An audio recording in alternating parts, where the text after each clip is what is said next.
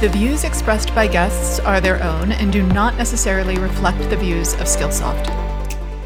Welcome to The Edge, a Skillsoft podcast for learners and leaders alike, and today race car drivers, but more on that in a minute. In every episode, we engage in candid, thought provoking conversations on the topic of learning and growth in the workplace. And today, yes, we are talking NASCAR, and I couldn't be more excited. I have a bit of history with the organization, and I'll get to to that in a bit. Now, NASCAR, or the National Association for Stock Car Auto Racing, is best known as the leader in the sport, hosting drivers and their passionate fans at events across North America, Europe, and Mexico. From the Cup Series to the Daytona 500, today NASCAR holds more than a thousand races every year and has made drivers like Jimmie Johnson, Bubba Wallace, Jeff Gordon, and so many more household names. And while these drivers are the people we know and we love, their success wouldn't be possible without the team standing right behind them, their pit crew. Now, as racing fans, you know pit stops are one of the most important elements in any form of motorsports. How well the pit crew performs can truly mean either winning the race or finishing second. Oh, and did I mention the average pit stop lasts only 12 seconds. That's 12 seconds to change four tires and refuel a car before it needs to be back on the racetrack. The difference in one fifth of a second, the time it takes to change a single lug nut on a single tire, can determine more than 1 million in earnings. So, what does this mean? NASCAR pit crews operate on the edge of what is humanly possible. And to be successful, they must work together with a keen level of precision, efficiency, and synergy. So, why are we talking about NASCAR today? Well, if you think about it, the relationship between a driver and his pit crew is analogous to that of a business leader and her team. To be an effective leader and drive business outcomes, you will, like a NASCAR driver, must also have a high functioning, agile, strategic team operating alongside of you. And in today's rapidly changing workplace, efficiency has become the new currency. So, just like the 12 second pit stop in a performance driven profession, effective and efficient leadership and teamwork can mean the difference between advancing or falling behind. So, what is the key to helping our teams win? Well, to help answer that question, I have two incredible people joining me today who understand what it takes to create high performing teams both on and off the racetrack. Mike Metcalf and Shaun Peet are the co founders of DECK Leadership, a business consulting company that inspires and transforms the modern workplace by uncovering opportunities for diversity, efficiency, culture, and kindness, or DECK. They approach their work through the lens of their unique backgrounds. Both Mike and Shaun have also been a part of NASCAR for more than 10 years, currently serving as head coaches for the Chip Ganassi Racing Pit Crew. As pit crew coaches, Mike and Shaun know quite a bit about the pressure to be fast and to be the best, and so they base their work for DECK on their pit crew experience, drawing powerful parallels between creating and maintaining a high functioning pit crew team and creating a high functioning team within business. And through their work, they've discovered that in a performance driven profession, timeless truths translate into every work environment, whether you work in the corporate world, own a business, coach a team, or manage people. They have presented to multiple organizations and employees at all levels, from managers to C suite executives, and they've written about their unique principles of leadership in their book, 12 second culture. Needless to say, I am beyond thrilled to have Mike and Shaun here today for an exciting and fast paced episode. Mike and Shaun, welcome and thank you so much for joining me on The Edge. So glad to be here. We're excited. Thank you, Michelle. well, as I said in my introduction, I am thrilled to have you both join me today. And as some of our listeners know, um, you joined us for a special session at Perspectives Unleashed, and you were both so amazing. Attendees couldn't stop raving about you. And so we were thrilled to be able to invite you back again. And look, you both come from a NASCAR background. And look, I should tell you, I actually have a little bit of experience with uh, the world of NASCAR racing. I had the pleasure of working very closely with race operations in my previous role at IBM when the weather company became the official weather partner of NASCAR. And I had the chance to attend several races and see what the day in, day out role and responsibility of a pit crew is like. And let me just say, it's it's pretty amazing to see the level of agility, strategy, and teamwork that goes into the job. But you're the pit crew experts here. So I'd love to start today's conversation by having you introduce yourself to our listeners, share some additional background on your work at NASCAR, and how and why you founded DECK Leadership. So, yeah, Mike Metcalf. Um, just finished my 16th season in racing in motorsports. Wow. started as a developmental pit crew guy, college athlete, uh, had some injuries in college, wanted to keep playing, be in a competitive environment, stumbled into racing, had never watched a race, never seen one, didn't know anything about it. And uh, for some reason, somebody hired me, which is, you know, looking back on it, I'm like, you know, I don't know if that was smart, but, uh, but it's worked out.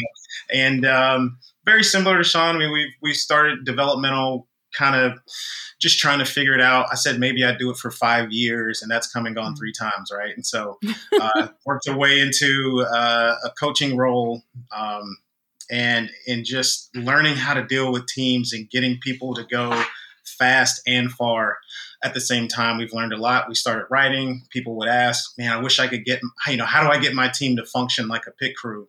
And so we just started putting content together, not thinking we had much of a story, just trying to help those people that we knew close to us. And it uh, ended up being something a lot bigger.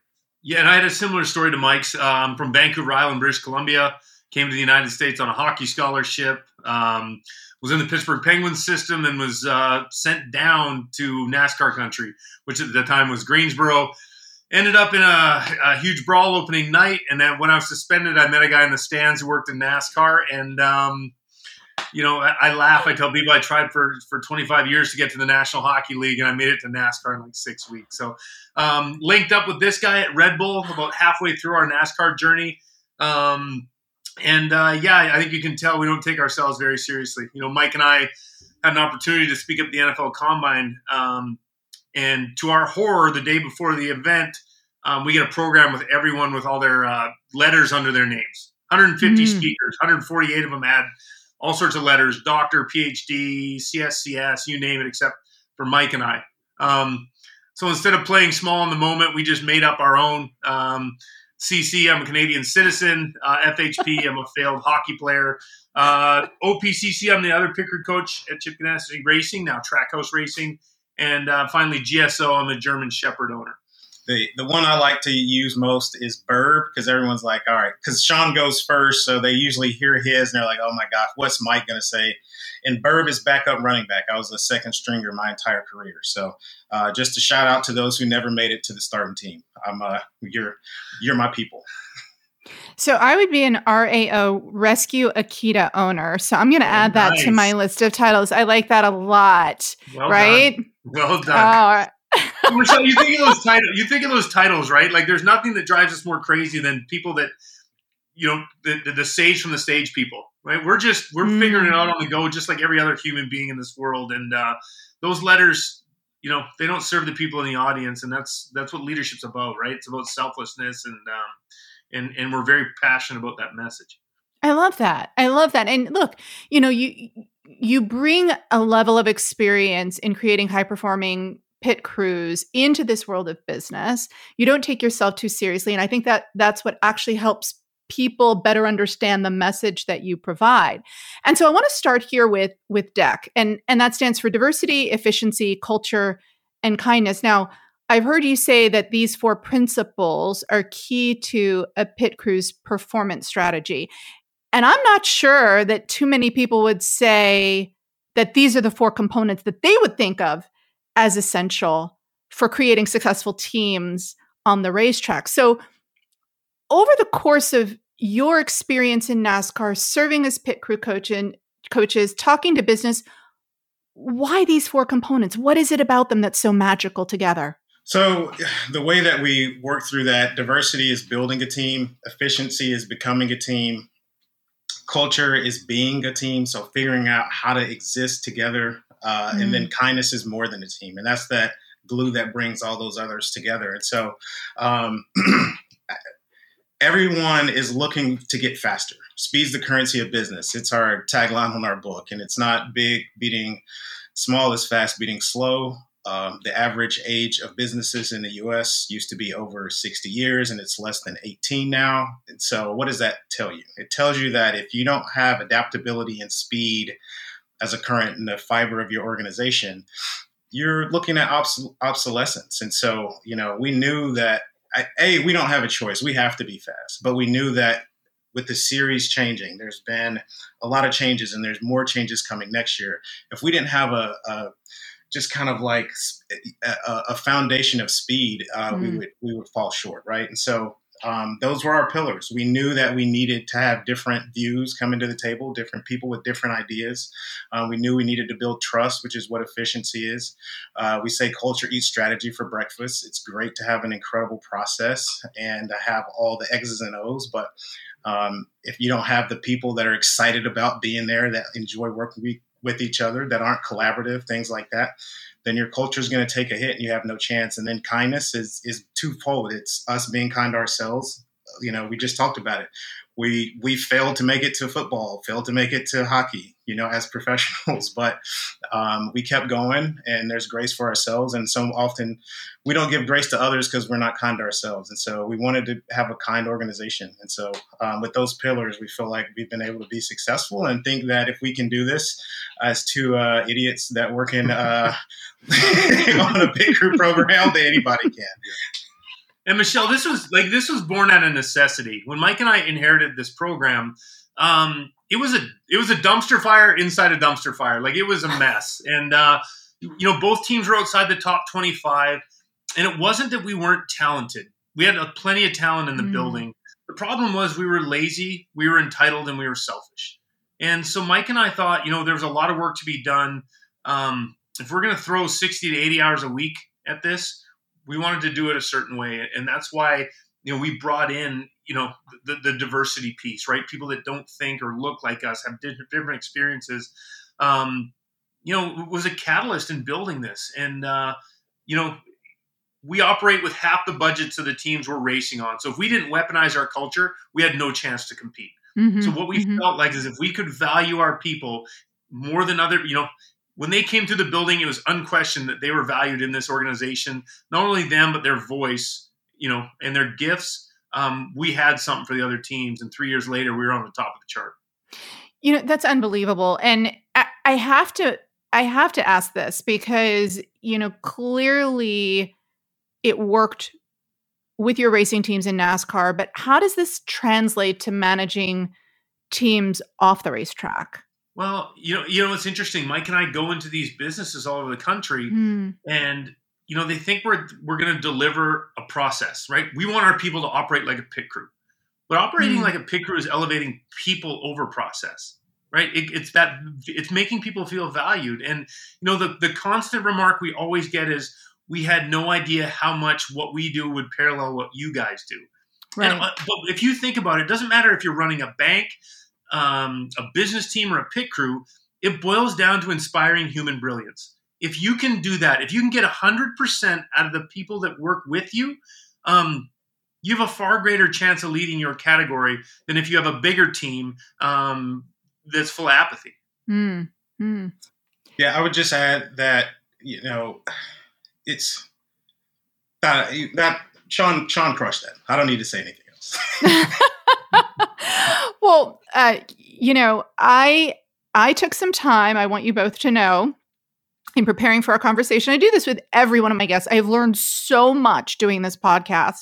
Um, but I took some time to read your book, 12 Second Culture, which is really amazing, terrific. Congratulations. Um, and you see this, and and God, this one hit me like a ton of bricks. In America, in particular, there has been a long preoccupation with being fast and being the best but as we look at it, it is possible that winning or advancing at all costs is actually hurting us. And the facts that you cite, I just want to share them with our audience. I think it's important. More than 50% of US employees would trust a complete stranger over their boss. Heart attack rates are the highest on Monday mornings. I'm glad that I woke up and felt good this morning. uh, the United States is the world leader in antidepressant medication. More than two thirds of US employees experience a lack of connection or inspiration in their workplace. And you've coined this as the American hustle workplace culture. What have we done to ourselves and how, why have we brought people into this culture and continue uh, to let it persist? I mean, uh, and people are burning out at alarming rates. Um, mm. And I think there's a, there's a self-determination theory. I think we referenced this when we were with you all before is that people need three things to be uh, successful and that's to be authentic in who they are competent at what they do and have meaningful connections to others. Mm-hmm. like it needs to have those those three need to intersect uh, and and we've completely removed that meaningful connections to others piece out. Like we've moved two-thirds uh, I mean, a third of the, the, the pillars out of of what people need to really truly be happy. You know, so many people will say often, like, you know, it's just I'm just too I just have too much going on. But the the reality is is there's just not enough of things that you that mean something to you going on in your life. And why can't work be that way? How, why can't mm-hmm. we, you know, we can care about people say it all the time you can be overworked underpaid or undervalued but not all three. And we can't right. always pay people more. We can't always uh, make the make less work you know? Sometimes the work's the work. If we have a project to get done we have to get it done. But we can always value people. You know we can as managers as as leaders just take 30 seconds on the way home from work or walking from your Zoom office to your uh, kitchen and just call somebody for no reason other than just to say, I appreciate you. That's free, right? And that's the things that we're not doing. We're looking at productivity. We mistake activity uh, for, for achievement. And there's this illusion of movement that we have as long as we have a busy schedule and we're doing a lot of meetings and we're making a lot of calls and we're clicking off our to do list um, that we're successful. And I think we're missing. Yeah, and I call it I call it the North American hustle culture because as a Canadian, I don't want to call it the American hustle culture and start pointing fingers, but um, I think we're, we're, we're as apt up there as we are down here. Um, you know, and we've just we've bought into this fallacy that um, you know that that uh, we just got to hustle and go go go go go. You know, mm-hmm. the, the the problem is is these little black mirrors that we all carry around now. Um, mm-hmm. We're we're taking in more information in a week than we than we did in a decade right? And, and, to think that our brains, we still have the same primal brains as, as our ancestors, right? Just the technology gets faster. So to think that we can process that effectively and just, you know, keep ramping up the speeds, um, you know, it is part of that fallacy. I think the biggest, the biggest miss, maybe the biggest lie of all, is that in this society, just because something is easy, we don't think it's effective, right? So if I were to mm-hmm. tell you, Michelle, I want you to take an hour out of the day just to think, you'd be like, well, well, no, I can't because I had to do this spreadsheet and send up these five emails and right because if mm. something's easy, it's not effective. But the way we're processing information, we have to understand what, this is effective, even though it's easy. So I think that's a really interesting concept, and I. You know, I think everybody gets it. Intellectually, we understand we need time. We need to give ourselves grace. By the way, I talk about giving grace all the time. So I love to hear that. I, t- I often talk as well about building meaningful um, connections and communicating often and with purpose. And so I feel like we're on the same wavelength here. But but we know that not everybody is. So what can we do about this this culture that we've built because it you know it's one thing to talk about the shifts we need to make it's a whole nother thing to actually do it yeah i mean i think i think it starts one person at a time. And I think it starts mm-hmm. within. And we say often that it's important to invest through overflow and that you pour into your own self so much that it pours out into others. So often we we go to an offsite, we listen to Michelle, she gets us fired up, we're inspired, and then we go back into our environments and then we dump yeah. it all out, but then we're empty by the end of the day or the end of the week, and then we're back to ground zero. Um, there's a great Zig Ziglar quote. I think it says that uh, if a flower is broken, you don't fix the flower, you fix the environment the flower's in. And we we all need minerals and sunshine and air, you know, and we don't give ourselves air. We don't give ourselves time to breathe. We don't give ourselves time mm. to think. And it's important for us as humans, like we said, we're taking in so much right now. If we don't unplug, um, our chance to be brilliant, uh, it never happens. You know, and, and you think about you, know, you think about what you get to do with this speed, right? Because you're you're you're working on overdrive. And you know, if you think about NASCAR pit stops, in 1960 they were in excess of a minute and 30 seconds. Uh, we had a group mm-hmm. run one, four change four tires and put 18 gallons of fuel in the car in 9.8 seconds. Right? You would have told those guys back then that you're going to do it in nine seconds, they would have laughed you out of the racetrack. But the problem is, is because we have so much information coming in, it traps us in horizontal thinking patterns. Right? So, Michelle, if I were to ask you, um, you know, like like say you had a, a, a, great weekend or an offsite, and you come back in, and, and in your downtime, you got a moment to think, and you came up with the greatest plan ever. Hmm. And you come into work Monday morning. What's the first thing you do Monday morning when you get to work? I hold my first team meeting above your email. Oh, well, that too. I hold my first team meeting and then I, I stress over the amount of email that's coming into my inbox, and you can just see bing, bing, bing, bing, bing, bing, bing. You got it. So, what do we do? We go down the email rabbit hole, right? And then we mm-hmm. have two meetings. And then before mm-hmm. you know it, it's noon. So, we go have lunch. And then we have an insulin crash. And then we have another meeting. And then we got to put out a fire in the afternoon. And before you know it, we got to the end of Monday and we never got to implement the greatest plan ever. So what do you do? You photocopy it and you bring it back and it gets a little bit lighter, right? So then you come in Tuesday morning. What's the first thing you do Tuesday morning? Look Is at the little the number. and the same thing goes on, right? A couple more meetings, something unscheduled yeah. that kind of you know throws us a little bit sideways. Uh, lunch, insulin crash. Before you know it, um, it's seven at night. You didn't get to implement the greatest plan ever. So you photocopy it again, you bring it back on Wednesday. And the same thing happens Wednesday, and you photocopy it and you bring it back Thursday. And you keep photocopying it until there's nothing left. It's just a blank piece of paper. And that's the difference between thinking horizontally and thinking vertically. You know, horizontal mm-hmm. thinking is how do we get to the end of the day? How do we get to Friday? Right? We mm-hmm. celebrate all these days in, in, in North American culture. Oh, hump day, we're halfway there. Oh, Friday. No, no you should be like celebrating i'm halfway to this audacious goal that we set right? And thinking vertically and thinking horizontally thinking vertically is making success lists. Thinking horizontally is making to-do lists right? And that goes back to the pit stop example. If those guys would not have thought vertically you know all these years of that we've been doing pit stops we would still be at a minute and 30 seconds. But because we think vertically we're at nine seconds. That is that is so fascinating. And I'm so glad you brought this up because this notion of horizontal versus vertical thinking, because look, I'm guilty of to do lists. I have my to do list, I know what I need to get done, and I feel accomplished when I tick something off. But you're flipping it on its head, right? Yep. You're saying rather than thinking about all the things you need to get done in a day, think about the successes, think about the outcomes that you're t- trying to drive. And so, what it sounds like to me as we think about our success lists, is that creativity and innovation are more likely to flourish in that environment. They're a product of vertical thinking as opposed to this horizontal thinking where it's we're satisfied when we get to the end of a day and we've managed to check five things off, whether those were the right five things or not. Correct. Yeah, and, and it's easy, it's easy to tell if you think Wednesday's halfway there, you're a horizontal thinker because all you're thinking about is getting to Friday. And think about the list the way typically you start at the top and you check going down, right? Right. We're, we're trying to go vertically, like we're trying to go up, like build your uh, list to where it lifts you through the week, not just you get toward the end of the piece of paper. So I need to, I'm going to take this podcast and I'm going to re listen to it every single time I start checking off the boxes on it to do. No, I'm serious because I think that we, to your point, we get so inspired and we get so motivated by hearing somebody tell us a better way but then we go back and we repeat the same behaviors.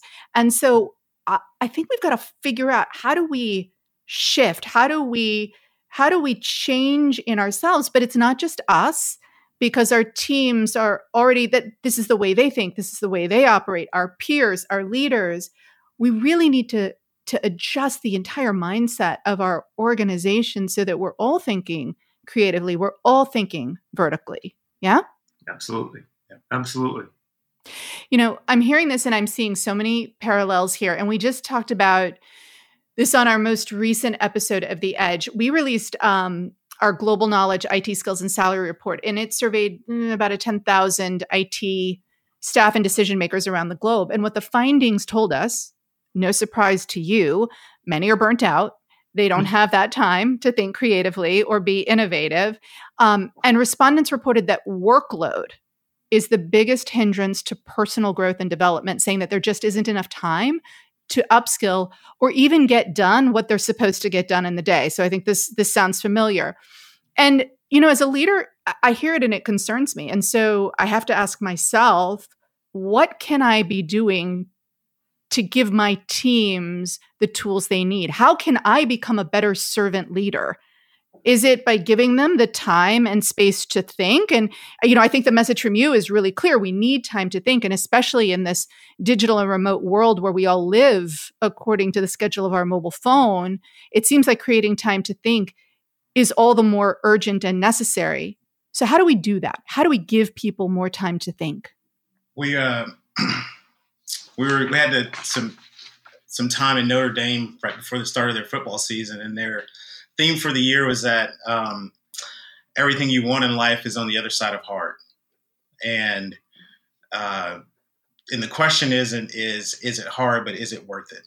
Is it worth it for you as a leader to make the time, create the time, force the time to upskill, to pour into yourself even when it's tired? Is that getting up a little earlier? Is it going to sleep you know at a different time you know like what whatever the sacrifices uh, necessary it's thinking about downstream if i'm pouring into myself right now and investing in myself what is the roi look like for those that are affected by me? Um, it is very easy and in common and no one's going to judge anyone listening to this if you just stay in the lane of getting the things done that you have to get done right now. But the challenge is is how can we as leaders take it to the next level, think vertically, invest in ourselves. And, um, you know, it's, I mean, it is a challenge and it's, it's not for everyone. And, and it's hard for leaders, right, Michelle? Because like when you're like, okay, I'm going to give my employees time to think, right? What happens right away? You, what you stand to lose, say you give all your employees an hour to think, what you stand to lose is measurable right? Like you can be like, okay, well, I'm going to mm-hmm. lose uh, five reports. I'm going to lose this, list this, right? But what you stand to gain is conceptual, right? It's it could be 5x or 10x or 100x if someone comes up with a good idea, right? But that's not measurable.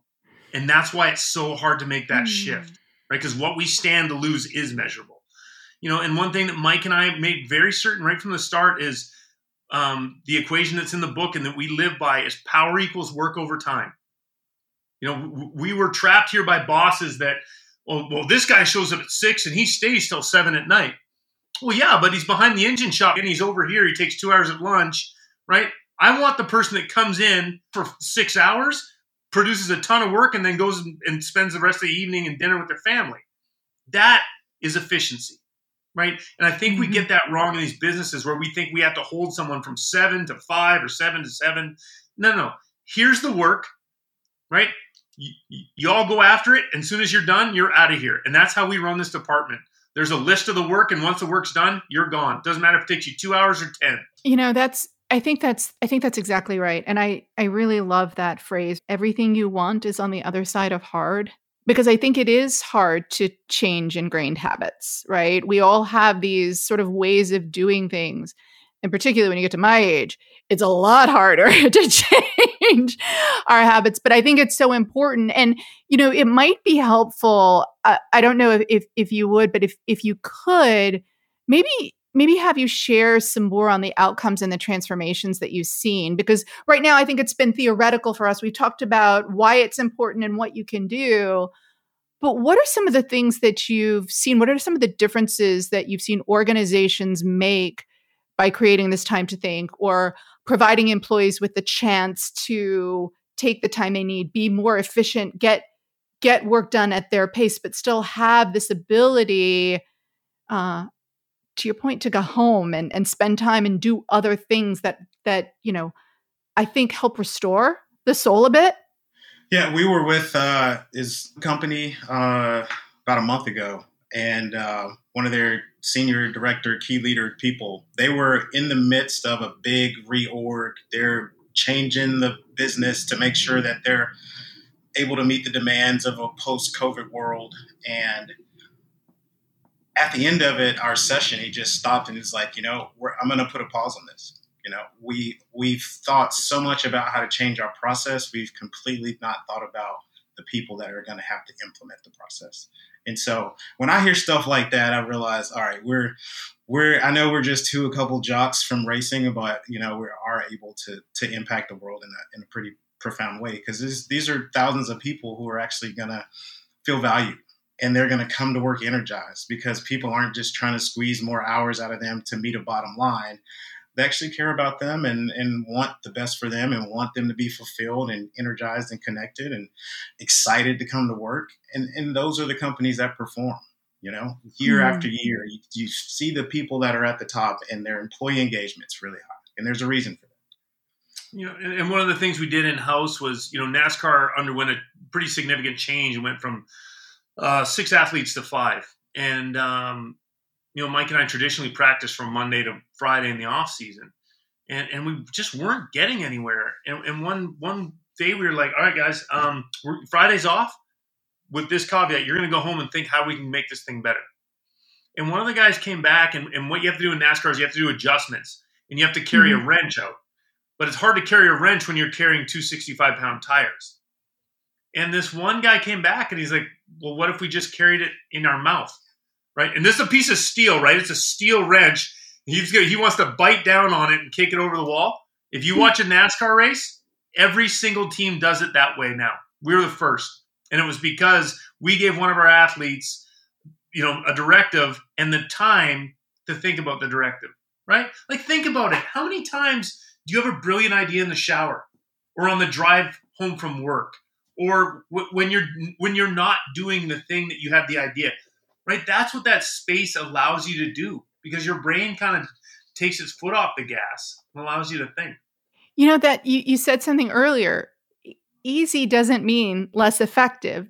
That feels right. like such an easy thing, but you know, in the moment you're not thinking about, well, what's the easiest way to carry this? And yet you ended up with a solution that is now being deployed across all athletes and all teams, yeah?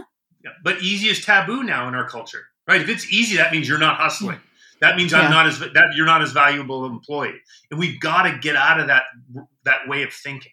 And and to get out of that, it take it takes courage. I mean, it, that's a a requirement for leaders to the, today because you're going to have to buck the system a little yeah. bit. You're going to have to go against the grain. You're going to have managers, as we've had. What are you doing? Everybody else is working. Why is your department off? Our department is thinking. we were butting our heads up against the wall. We couldn't figure it out. We sent them home. Us staying here and continuing to try to butt up against the wall that's not moving isn't efficient. It isn't productive. And it's just burning people out. So give them some time. Maybe they'll have lunch with their kid or do nothing at all. Um, at the very least, they'll come back excited the next day because they had some time off. Michelle, we believe in this so so thoroughly that Mike and I are restoring an old 1800s grist mill and building it into a simplicity retreat.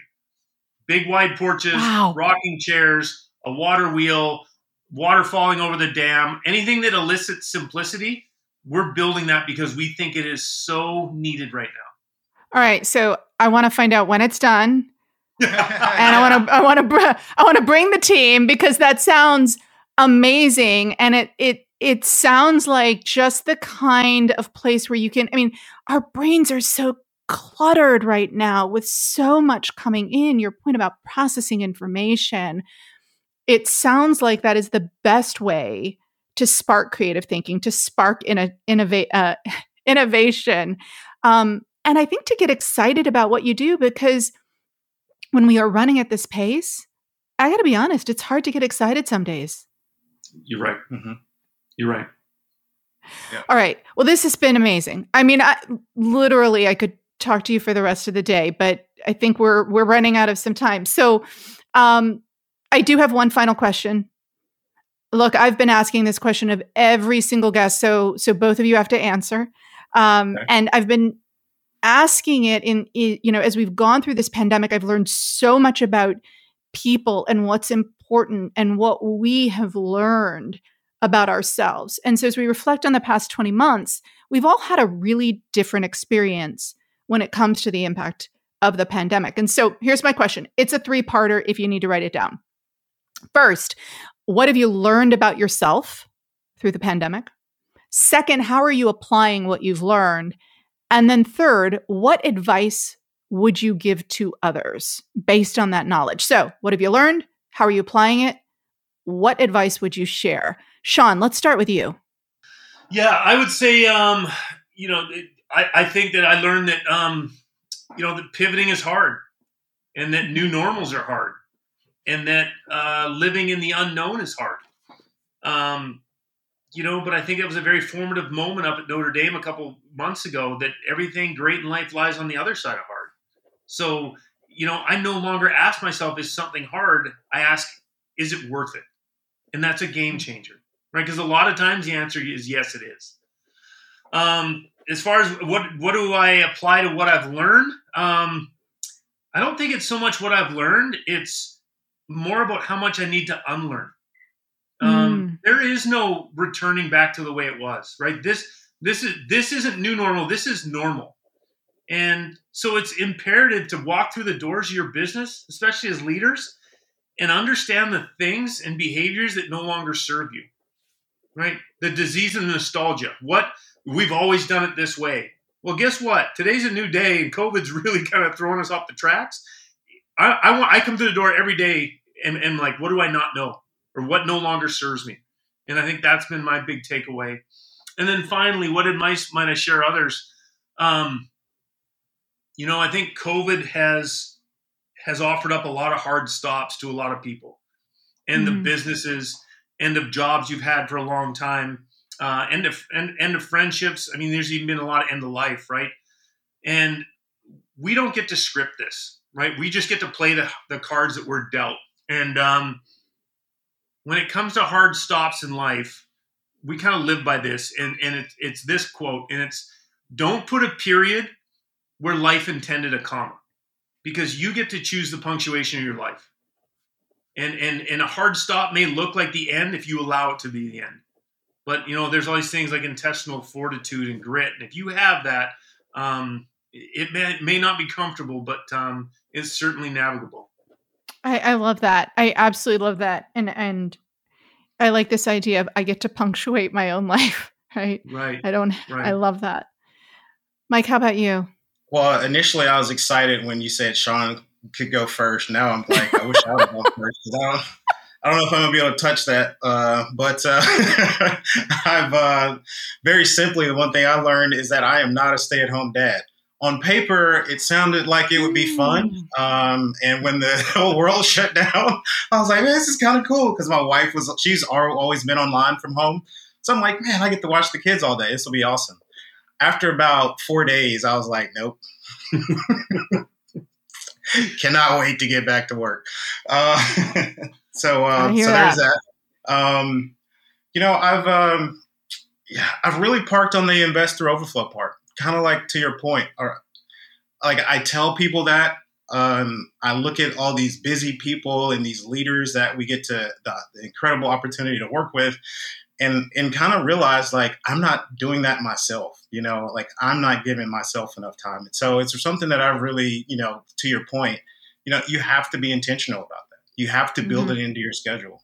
Um, and maybe that's cutting out some of the things you like, a TV show or whatever. But just to you know to unplug is so is so important. It's so powerful, and it's changed the way that I view everything and it's allowed us to do a ton of stuff. And people are like, "How do you guys get so much done?" It's like I don't know that we get that much done, but the things that we do do get accomplished, like we've thought about it, we we talk about it, we plan for it, we prepare for it, and we're in it, invested in it when we're doing. We're not distracted. You know, we can clearly think about that, and I think that's just the problem with a lot of people. It's not that they're not smart or can't figure it out. There's just so many other things pulling at them. When we're in something, we try to be in it, and I think that gives us an edge. What advice do we have? Yeah, I, I would say uh, don't forget the the momentum of of like all the diversity stuff that happened. Um, and and the reason why I say that is because um, you can kind of start to see like people aren't as you know talking about as much you know I would say right now as maybe this time a year ago. But uh, my mentor told me a few months ago to get to new ideas, you have to ask new questions. We must ask new questions. And some things are working in our lives, our relationships, our careers, our families, marriages, all that. But then there are a lot of things that aren't, and a lot of things that need to change. we need new ideas, which means we need new questions. Where do new questions come from? They come from people that have new eyes, that are new to your organization, new to your life, um, have a different background, have different socioeconomic experiences. We use this diversity of thought, diversity of experience, diversity of age, diversity of motor. That's our team diversity acronym. Those are the people that ask new questions. so many, you know, if we're in the same line of thinking and the same line of work and have the same friends that we've always had, they may not get us to those new ideas that we want. So I think it's expanding and keeping, you know, um, a rigid mindset, a growth mindset. Um, I think is is is incredibly important for leaders right now. Thank you both so much, Shaun, Mike. This was tremendous. I encourage everybody to check out 12 Second Culture. I think that's so, it's just such a tremendous book. And I, as much as I don't want to finish this conversation, we have reached the end of today's episode. So, again, thank you so much for joining us. It's been a pleasure. I've been taking copious notes this whole time, and I look forward to taking the concepts that we've touched on today vertical thinking, uh, creating time to think, getting to the other side of hard and recognizing, you know, is it worth it? And if it is, then we should get to the other side of hard and then applying them in my own life as I lead my own team. And to our listeners, I want to thank you for tuning into this and every episode as we unleash our edge together. On behalf of the entire Skillsoft team, we encourage you to keep learning, keep growing, and in light of our conversation today, consider the following. It might just be time to take a look in the mirror and ask Are you investing in yourself? Because if the answer is no, you might want to consider the changes you're going to make to ensure that you invest in yourself first in order to then effectively invest in your team. I'm Michelle BB. This is The Edge. And until next time, be well.